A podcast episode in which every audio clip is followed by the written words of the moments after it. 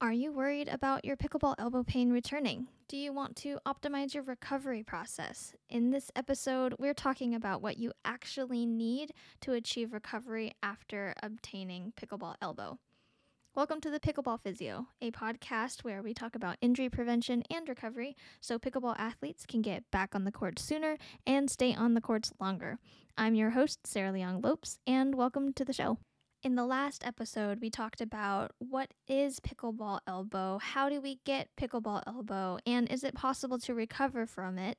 And we answered those questions. So if you missed that, go ahead and listen to last week's episode and then come back to this one. This episode, we're talking specifically about recovery strategies. So if you listened to the last episode, once again, we talked about how, yes, it's important to strengthen the muscles again and uptrain the muscles, but in order to allow for true healing, we need to let the body relax and recover and enter that rest and recovery state. Stressing the tissues is only one part of the rehabilitation phase. We need to spend time recovering. So in our previous episode, we talked a little bit about heat and breath work. I'm going to talk a little bit more in detail about both of those things and a couple other aspects. So we're going to talk about breath work, heating, exercises for the neck, and getting in some cardio or aerobic activity. There's a lot of different ways that we can do breath work. Some of the more common ones that are easier to remember and easier to track are what are known as box breathing. Box breathing is when you inhale for four counts, hold for four counts, exhale for four counts, hold for four counts, and just continue that cycle. Some people listen to a slower paced song and breathe along with the tempo of the song. Some people will um, just count it out in their heads or tapping on their legs to help keep time. So I'm going to invite you guys right now. We're just going to do a couple of rounds of this box breathing, and I'd like you to do it with me. So we'll start inhaling, holding, exhaling, holding, each for four counts. Ready? Inhale, two, three, four, hold, two, three, four, exhale, two, three, four, hold, two, three, four, and again, inhale, two, three, four, hold, two, three, four, exhale, two, three, four, hold, two, three, four. Beautiful. Any occasion that you're noticing, maybe you're feeling more of those symptoms at your elbow, or you know that you're a little bit more stressed, whether during a specific activity or in a particular environment, just take a moment, remember this podcast, remember that little tidbit that I just shared, and reward yourself for remembering, first of all, good job, and then take a couple moments just to go through a couple cycles of that box breathing and carry on with your day. The more often you can incorporate this in your day, the more apt your body will be into getting into those recovery states and slowing down um, and calming down that nervous system to be able to, again, get into that rest and recovery mode. The other thing that we talked about a little bit was heating. I chatted about having a hot pack on your elbow when you're sitting at a dinner table or when you're watching television. I actually often have my patients try to aim for five times a day, having the heat on for ten minutes at a time, which I know sounds like a lot, uh, but if the situation and the environment is set up well, then usually it's not too bad, especially if you have one of those electric uh, heating packs, then it's way more achievable. So for example, having it by your bed. So first thing in the morning, if you don't need to jump out of bed right away, then, you know, you can turn that on, read your book. If you're one of those individuals who scrolls on your phone right away as soon as you wake up, you can have it resting on your elbow, heating while you're in bed for ten minutes. Then you can take the hot pack out and either bring it to your table or your couch, wherever you're going to be hanging out next. And the next chance that you sit down and you know you're going to be there for ten minutes, either eating or watching television or writing, then you can heat it again then.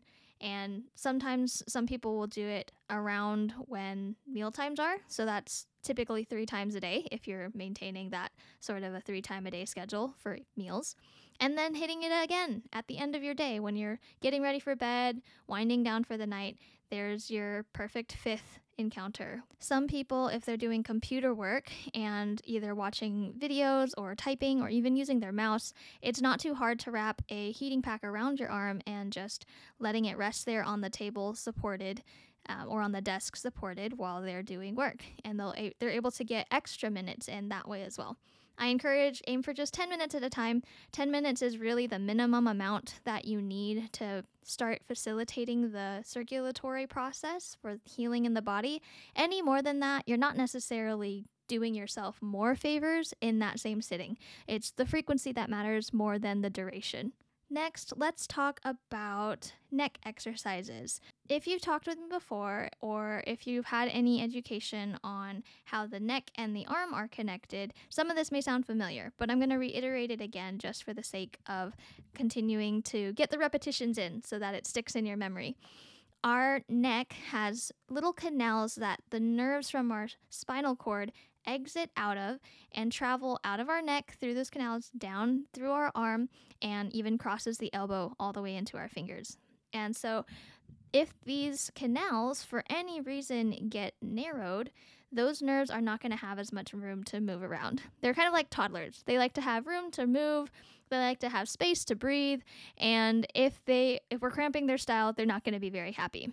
Unfortunately, our average posture of leaning forward, looking down at our books, at our phones, uh, rec- in a recliner with our heads forward, either looking at a computer screen or a television screen, that is one of the prime examples of those canals closing. And so if those canals are closing, again, those nerves, like toddlers, are going to start getting upset. And sometimes that looks like radiating pain or tingling in the arm, like if your arm has ever fallen asleep.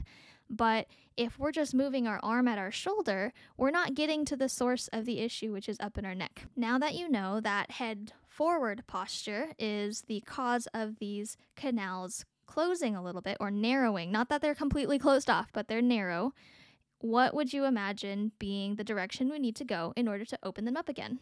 Back. So if you take your chin and you jut your chin forward as far as you can, give me your best student slump.